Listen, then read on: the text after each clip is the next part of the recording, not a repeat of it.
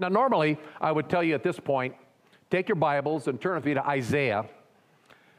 Well, we're not going to do that this, uh, this morning. Uh, next week, if you want to read ahead and study ahead and uh, kind of prepare a stump the pastor thing, so read Isaiah 55. And uh, hopefully, at the end of that sermon next week, it won't be a stumped congregation. Uh, hopefully, we'll get some understanding of Isaiah 55. But read it ahead of time uh, because we've been working our way through the book of Isaiah. But this morning we have a special guest with us. Uh, I've known Larry Moyer, the president, founder of uh, an, uh, an organization called EvanTell out of Dallas, Texas. I've known Larry for 35, 40 years. Um, Larry uh, and his ministry has traveled all over this United States, crisscrossing it hundreds of times over that 45 years, traveled in 60 countries around the world um, telling people and equipping people uh, about how to tell people about Jesus Christ. Who is Jesus Christ? What has he done? What has he accomplished for us? Um, Larry and his uh, organization has uh, changed the lives of, by God's grace, uh, thousands upon thousands of people. Uh, this is the fourth time we've had Larry here. Larry grew up in Pennsylvania, Lancaster County, on a dairy farm uh, and, uh, but came to know Jesus as his personal Savior through hunting. An avid hunter, and avid is not the word. It's like he's a crazy man when it comes to hunting. So, right, watch it. While some of you are normal hunters, Larry is a crazy man hunter. So crazy that we could invite him Friday night to our uh, men's gathering, our, our beast feast, where he regaled us with uh, crazy stories of hunting expeditions uh, around the world, uh, but a fun time because there's something about nature that can connect you with the creator of it. I always say I love nature in spite of what it did to me. But uh, we have the privilege today of listening to Larry Moyer uh, share his heart and tell us about the most important person you could ever know. So, as Larry comes, would you please bow your head and I'll pray for him. Father, thank you for the opportunity that we have now to, um, to be attentive, not just to a speaker, but to be attentive to you and to listen to what you're going to stir within us. So thank you for the message that Larry will share with us. Thank you, Father, for uh, his presence with us. And thank you for the ministry of EvanTell for 45 years and your faithfulness. I pray these things in Christ's name. Amen. Thank you, Larry.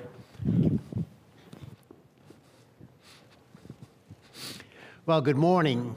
It's an honor and delight to be here with all of you this morning. Although I now live in Dallas, Texas, as Mark said, I was born and raised on a dairy farm in Lancaster County, Pennsylvania. And so I always enjoy getting back to this part of the country, and it's such a delight to be with you. And every time I've been here, you have always made me feel so wanted and so welcome. I found in traveling there are sometimes people that want to make you feel home, but they're not sure how to go about it. Some time ago, I was speaking down in Brazil, and I stayed with a family who did not know any English. But their 13 year old girl was just learning it, and she acted as my interpreter. And she wanted to say to me, Make yourself a home. But because she was just learning the English language, she chose the wrong words. And she looked at me and she said, Go stay by yourself. so it's good to meet those who not only know how to make you feel home, but also know how to say it. But as I told the folks last night, and every place I go, I'm very transparent that there is no one who steps on a platform anywhere in America any more grateful to God than I do. Because some of you don't know my story, some of you don't, do, but some of you don't. I was born with an inherited speech defect, inherited from my dad's side of the family. That was so severe, I could not pronounce the word T H E, the and therefore medical doctors told me to give up all hope of ever being a public speaker. Speech therapists call it an articulation disorder, where the tongue has no idea where to go for certain sounds. So again, medical doctors told me to give up all hope of ever being a public speaker. One day, in high school with my head between my hands so no one could see I was crying, because I had just been ridiculed what seemed like the 550th time I told God, if you'll help me with this inherited defect, I will always use my voice for you. And starting that week, I started having control I never had in my entire life. And that a year speech therapy brought me to where I am today. But when you come from that kind of background, you don't take one opportunity for granted. It does not matter if an audience of 500 or an audience of 50,000. Because if it were not for what the grace of God had done in my life, I could not be on this platform this morning. And it's such an honor and delight to be here with you. But this morning, I want to ask and answer a question. I found when people think in terms of spiritual things, it's one of the five top questions that come to their mind. They might express it in different ways, but it's one of the five top questions that come to their mind. And that is, what kind of person do you have to be in order for God to accept you? What kind of person do you have to be in order for God to accept you? And if you have your Bibles, may I ask you to take them and turn with me to one of the most interesting paragraphs in the entire Bible. It's found in the second part of the Bible, a part called the New Testament, the third book, the book called Luke. Chapter 19, I like to start reading at the first verse. Luke chapter 19, I like to start reading at verse 1. Now, if you're here this morning and don't have a Bible with you, may I encourage you to look on someplace near you or watch the screen in front of you. I want you to leave knowing where God said first. Well, I'm only going to repeat. So when you have a Bible in front of you, turn with me to Luke chapter 19. I like to start reading at the first verse. Luke chapter 19 and beginning at verse 1. Then Jesus entered and passed through Jericho. Now behold, there was a man named Zacchaeus who was a chief tax collector, and he was rich. And he sought to see who Jesus was, but could not because of the crowd, for he was of short stature. So he ran ahead and climbed up in a sycamore tree with him to see him, for he was going to pass that way. And when Jesus came to the place, he looked up and saw him and said to him, Zacchaeus, make haste and come down, for today I must stay at your house. So he made haste, came down, and received him joyfully. But when they saw it, they all complained, saying, He has gone to be a guest with a man who is a sinner.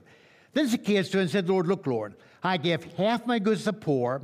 If I've taken anything from anyone by false accusation, I restore fourfold. And Jesus said to him, Today salvation come this house, because he also is a son of Abraham. For the Son of Man has come to seek and to save that which was lost. A very exclusive firm in New York City one time put an ad in the paper for a very exceptional employee. And the ad simply said, it very exceptional employee. Must be good looking, must have credit references, must have a graduate degree, and must have written 10 books, five of them in a foreign language. Well, it so happened that an elderly man who lived way back in the hills of Kentucky saw the ad tattered shirt and torn jeans, he made his way to New York City. When he got to the building where the firm was located, he took the elevator all the way to the ninth floor and walked into their office. There was a very young, attractive, and stylish dressed secretary sitting behind her mahogany desk. And he looked at her and he said, Are you all the guys who are looking for an employee? And she, with embarrassment on her face, said, Yes, sir, we are. He said, Are you all the guys? Say, must be good looking. She said, Yes, sir, we are. He said, Are you all the guys? Say, must have credit references. She said, Yes, sir, we are. He said, Are you all the guys that say must have a graduate degree? She said, Yes, sir, we are. He said, Are you all the guys that must have written 10 books, five of them in a foreign language? And she said, Yes, sir, we are. And then there's a bit of sarcasm on her face and in her voice. She looked at him and she said, If you don't mind my asking, what in the world are you doing here? And he leaned over her mahogany desk, looked her eyeball to eyeball, and said to her, Well, I just came the whole way up here to tell you, man, don't count on me. now, I'm thinking fast. The first time I read that, I laughed just as you have. But it seemed to me behind that very humorous story, there's an awfully honest point. And that is, are those who are very much aware when it comes to certain offers, they just plain don't qualify for them. Some time ago, I had something very humorous happen to me while I was speaking just south of where I'm now living in Dallas, Texas. One noon, I was scheduled to have lunch with a man a small airplane company that both sells planes and gives flying lessons. But since when I got there, he was tied up with the customer so that I would just not have to stand there. He looked at one of his employees and he said, Why don't you take Larry out and show him our planes? Now, you must remember, this was a small airplane company that both sold planes and gave flying lessons. Therefore, since the fellow did not know me, he assumed I was either a pilot interested in buying a plane or a man interested in flying lessons. At the same time, I had no idea what was going through his mind, and for that reason, everything went bananas. Because the first question he asked me was, Do you fly a lot? I said, Yes, I do. Only usually I fly commercially. Now, what I meant by that was that when I want to go to Washington, D.C., I take American Airlines. He assumed what I meant was I was a commercial airline pilot. His second question was, Well, what kind of plane do you usually fly? And I said, Well, I've flown all kinds, but quite frankly, the bigger they are, the better I like them. now, you can imagine how he misunderstood that. But the situation reached its greatest hilarity when he walked out to one of the planes. He unlocked the door and he said, Here, why don't you take this one up for a while? And if you don't mind, I'll go along just for the ride. well, I assure you, I could have given him a ride. Because had I've flown that plane, the two of us would have been the closest we've ever been to seeing Maker face to face. Because no one knows better than I do. When it comes to the offer of flying a plane, I just plain don't qualify for it. And there are those who are very much aware when it comes to offers, they just plain don't qualify for it. And there are those who are convinced the same thing is true with the Lord. All you have to do is read the Bible to find out God is offering everybody the free gift of eternal life. He's offering everyone the opportunity to live forever. But there are those who are convinced they just don't qualify for what He wants to give them. Some time ago, I spoke in Longmont, Colorado. One night, I expressed a desire to talk to anyone who did not know for sure they were going to heaven, and a businessman indicated a desire to talk to me. That next day, we got together. He, first of all, admitted he did not know he was going to heaven, but then he said, I'd like to. But he then said, There is one thing standing in my way. I said, What's that? He said, I have broken every law in the book. I am too big a sinner for God to save. He is by no means the first person I've ever had say that to me. There are those who are convinced that because of everything from the record to the reputation, even if they were interested in him, there is no way ever being interested in them. After all, they've heard God help those who help themselves. So if you don't have some decency and self respect about you, you might well forget it. Then there are those who have heard God help those who help others. So if you have not been a good and giving kind of person, don't put in your application. So all that raises the awfully important question what kind of person do you have to be in order for God to accept you? What kind of person does God save? Well, quite frankly, don't ask a preacher because there's no need to ask a preacher what God Himself tells you. And God Himself answers that question in verse 10 because if you notice it says, For the Son of Man has come to seek and to save that which was lost. In other words, the kind of person God saves is a person who is lost. Now, that term lost confuses some of us this morning, just like other terms in the Bible confuse others. For example, one time there was a Sunday school class I was studying. That paragraph in the early part of the Bible that says, God took a rib from Adam and he made Eve his helper. And a young boy in the class could not figure out for the life of him what it meant. That God took a rib from a man and he made a woman. But he was running home after Sunday school, just thinking about this exciting truth he had just learned, when all of a sudden he felt a sharp pain in his side. And so he quickly said to himself, Oh, my word, I think I'm going to have a wife. And that term laws confuse some of us, just like other terms confuse others. But if you want to know what Bible means by lost, then the man you got to understand is a man by name Zacchaeus, because he's the one the Bible called lost. And therefore, if you understand Zacchaeus, you'll then know what the Bible means by lost. Now, that paragraph only tells you two things about Zacchaeus. It doesn't tell you 200, it only tells you two. And the first thing it tells you, now all of you are going to be able to identify with because you have never been in his sandals. Because the first thing it tells you is he was a short man. Look at verse 1. Then Jesus entered and passed through Jericho. Now behold, there was a man named Zacchaeus who was a chief tax collector, and he was rich. And he sought to see who Jesus was, but could not because of the crowd, for he was of short stature. Now, in that day, when a man and his disciples came through town, people would respond the same way they do today when the President of the United States come through. They'd all line up on the sidewalk so everyone would get a chance to see them. But Zacchaeus had a problem that everybody had, that he was only knee high to a kadiddy hopper, and therefore he was in a crowd. He was so short he could not see between them, and he could not see over them. But you must remember one thing Zacchaeus' life was dedicated to the principle where there is a will, there is a way. I was one time talking to a man in Pennsylvania who told me what happened on the first day he ever had with the person who is now his wife.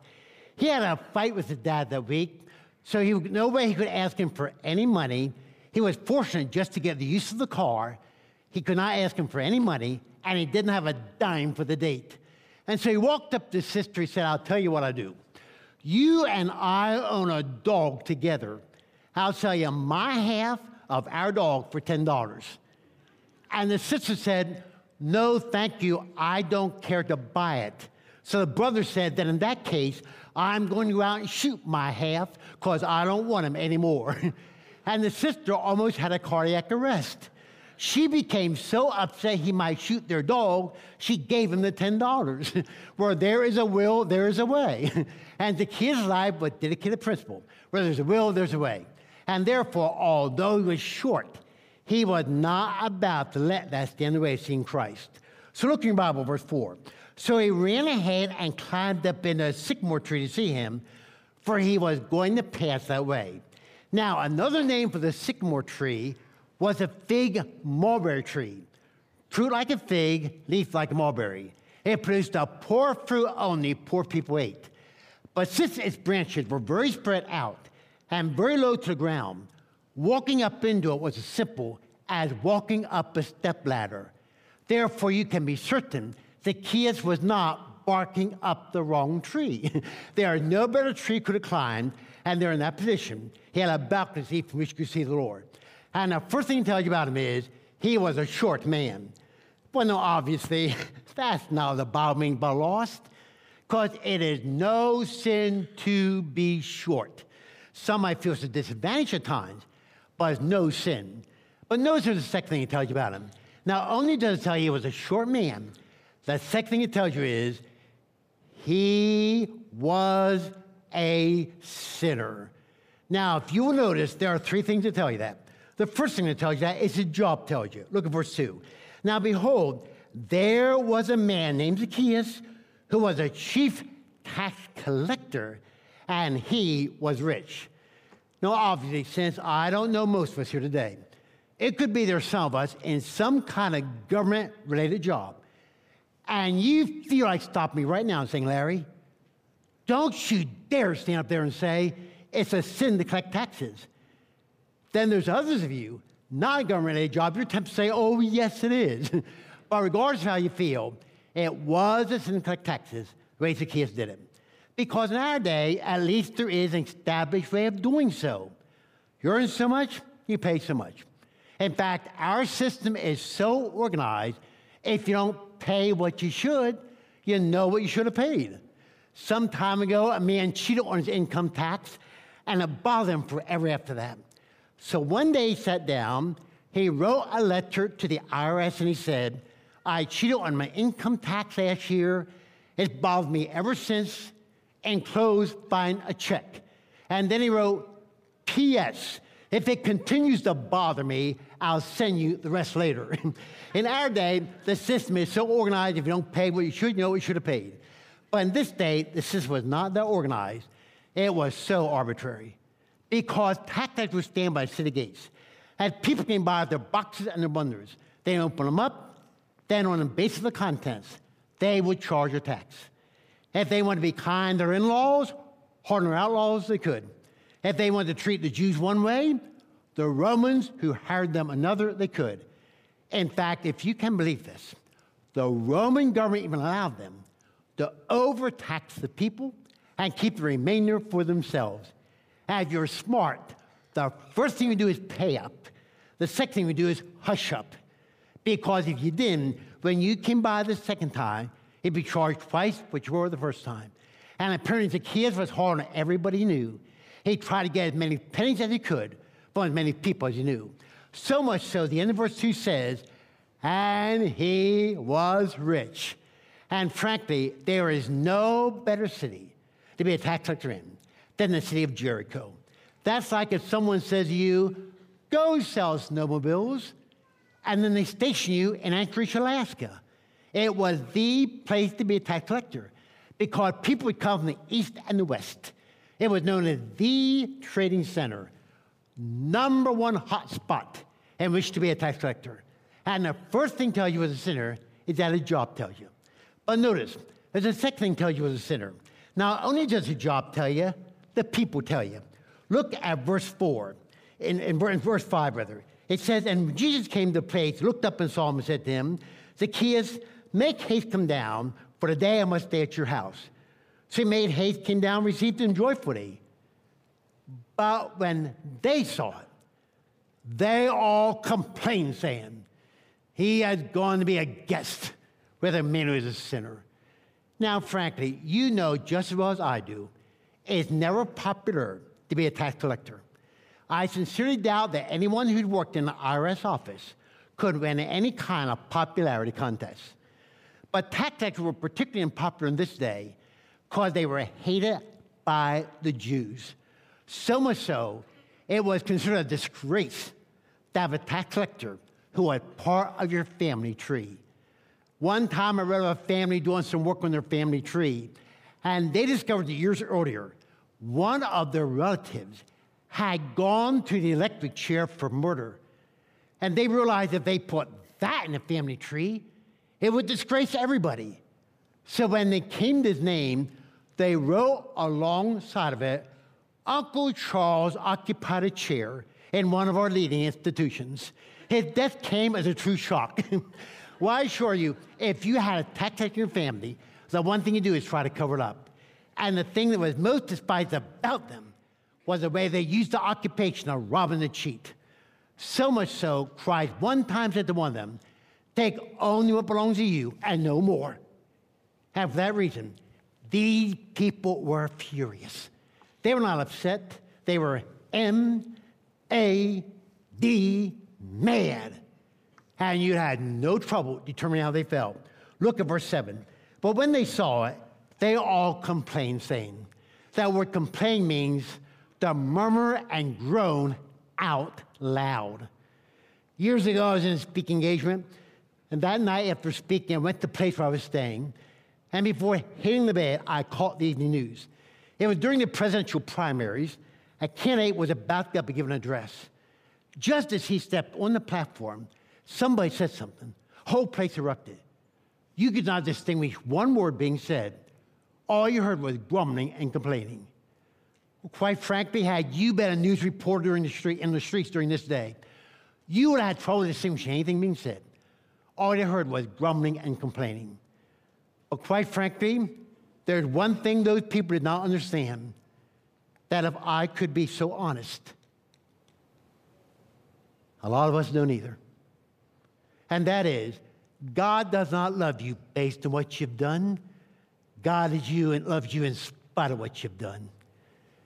Time magazine told about a 37 year old owner of a pizza place in Allentown, Pennsylvania, that bailed his wife out of jail with $50,000 $50,000 shocked the entire state. The reason was the wife tried on two occasions to kill him. The first thing she did was have her daughter's boyfriend come into his bedroom, take the pistol underneath his pillow, and fire it into his head. When that did not kill him, she then stuffed barbiturates into his mouth that were actually the thing that ended up saving his life because they retarded the bleeding. Two days after that, when he still was not dead, she paid two men $500 each if they would come on in and finish the job. One of them fired a bullet entered one inch from his heart. Two days after that, when he still was not dead, the police were tipped off about the situation, broke in the man's house, found him very much unconscious, but believe it or not, very much alive. They rushed him to the hospital where they saved his life. When he had come blessed, he then said he would stand by his wife the entire trial and he bailed her out of jail with $50,000.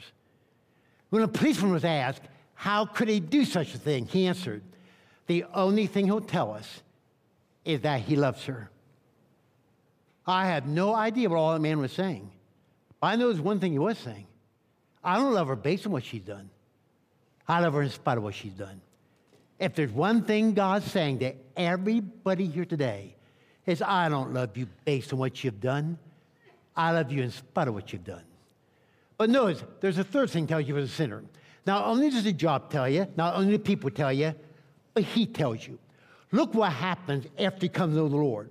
Verse 8 says, Then Zacchaeus stood and said, Lord, look, Lord, I give half my goods to the poor, and if I've taken anything from anyone by false accusation, I restore fourfold. Asking the question, is Zacchaeus a sinner? It's like asking the question, is the White House in Washington, D.C.? Now, who does not know that? Who did not know Zacchaeus was a sinner? Including Zacchaeus himself. In the Old Testament, if you stole one item, he had returned four times what you took. In other words, if you stole one sheep, he had returned four of them. That's why he says, if I've taken anything from anyone by false accusation, I'll return four times that amount. There is no bigger or better way he could have said, I am a sinner. And for that reason, verse 9 must have been the best news he had heard in a long time. Notice it says, And Jesus said to him, Today, salvation come to this house because you also is a son of Abraham. There are times that you're expecting good news and you get bad news. For example, one time a husband walked into a department store and he bought some expensive perfume for his wife. As the clerk was wrapping it up, he said, I take it you're going to surprise her. He said, Am I ever? She's expecting a new car. there are times you're expecting good news, you get bad news. Then other times, you're expecting bad news you get good news. After kind of life the kids lived, had a right to expect bad news. Instead, they got good news. Looking at verse 9. And Jesus said to him, Today salvation come to this house because he also is son of Abraham.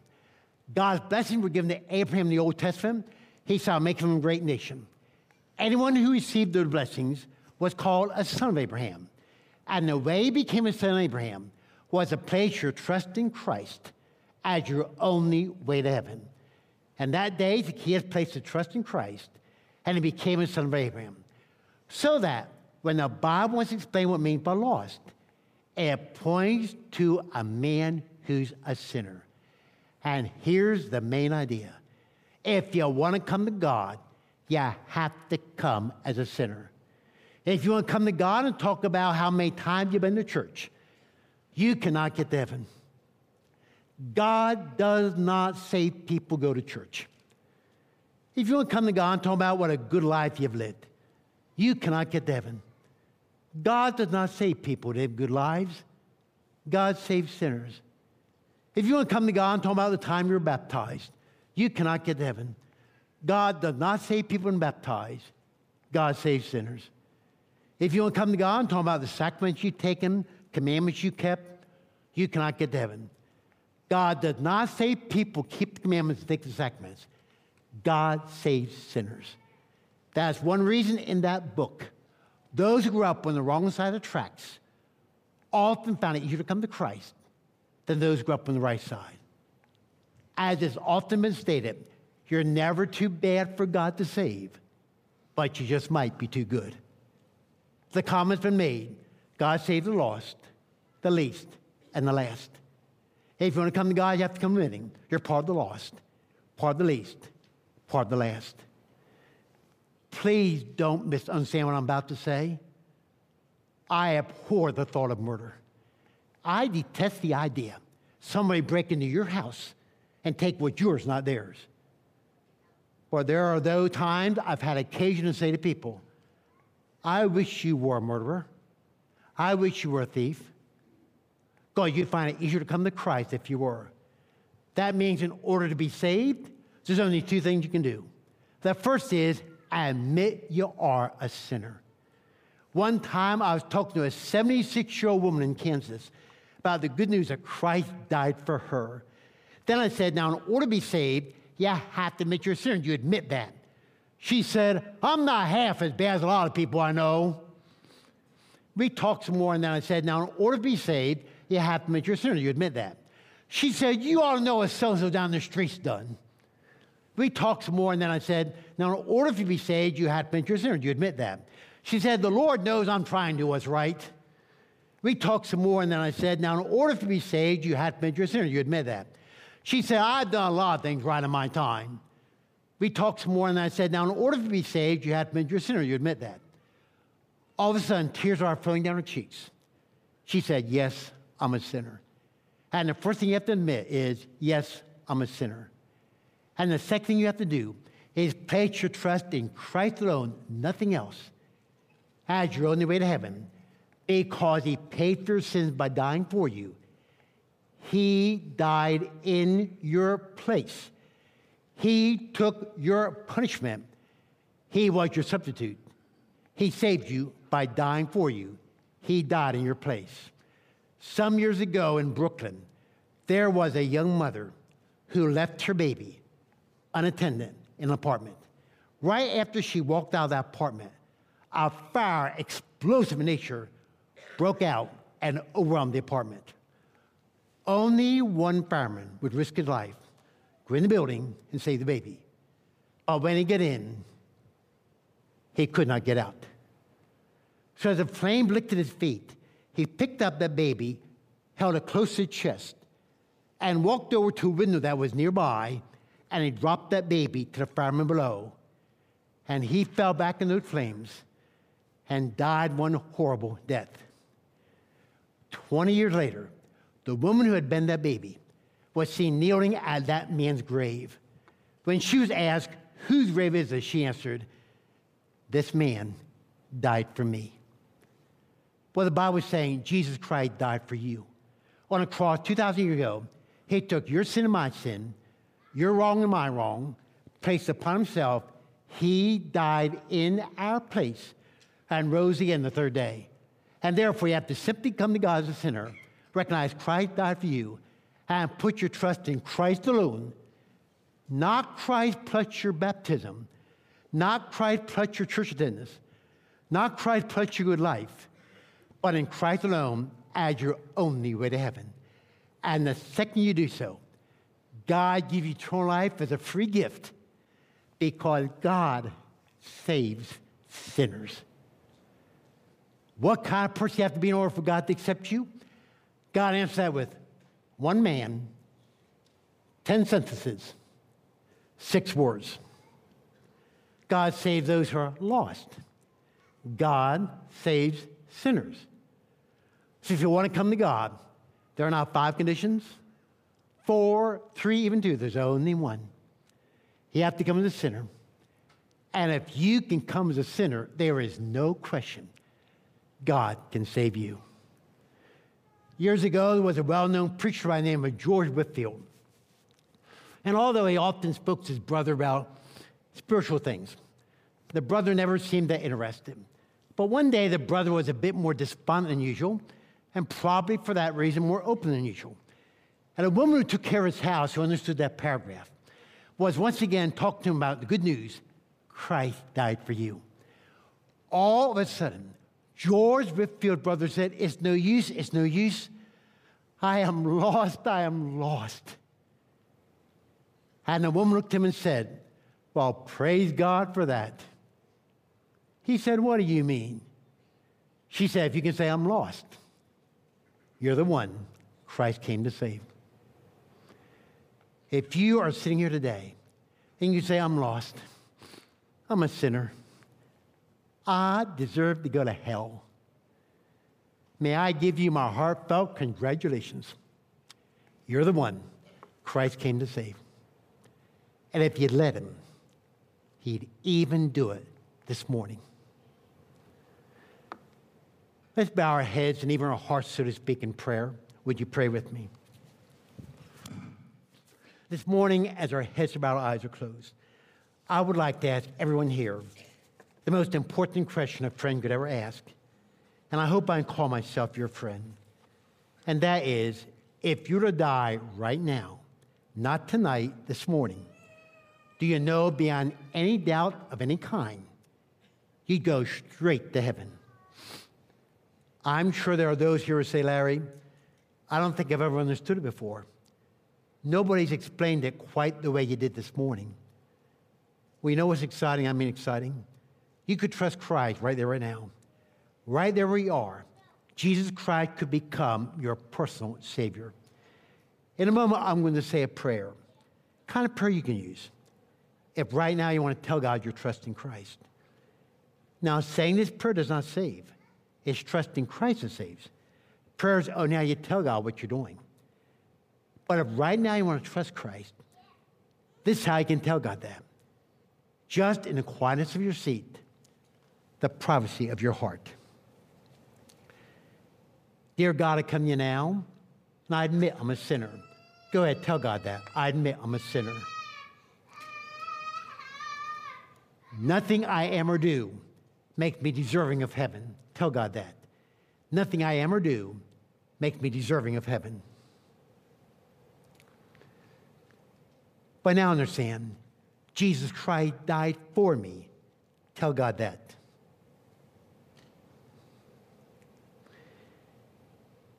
He took my place and punishment and rose again the third day. Tell God that.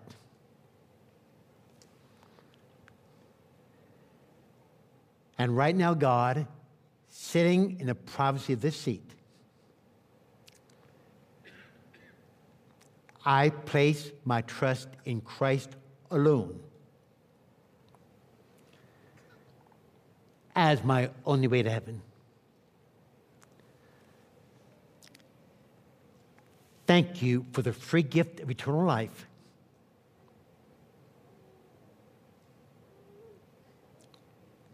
I just right now received. Now, as heads bowed, eyes are closed, may I say two things.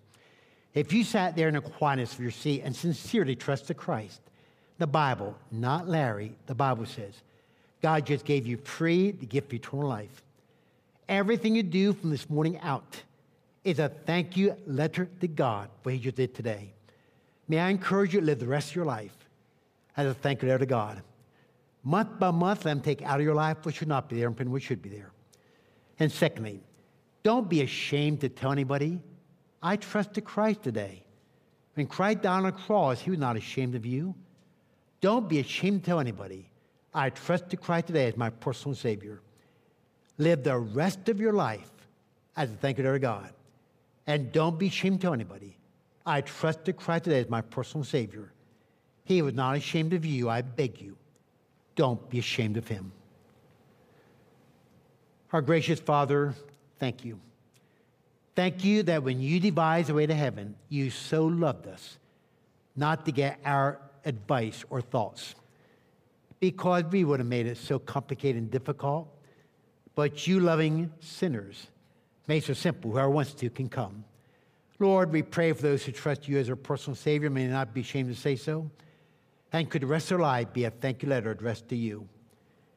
And Lord, for those of us who have known you for some time, just remind us again, and keep reminding us all year, that the only thing we can take with us to heaven is a friend.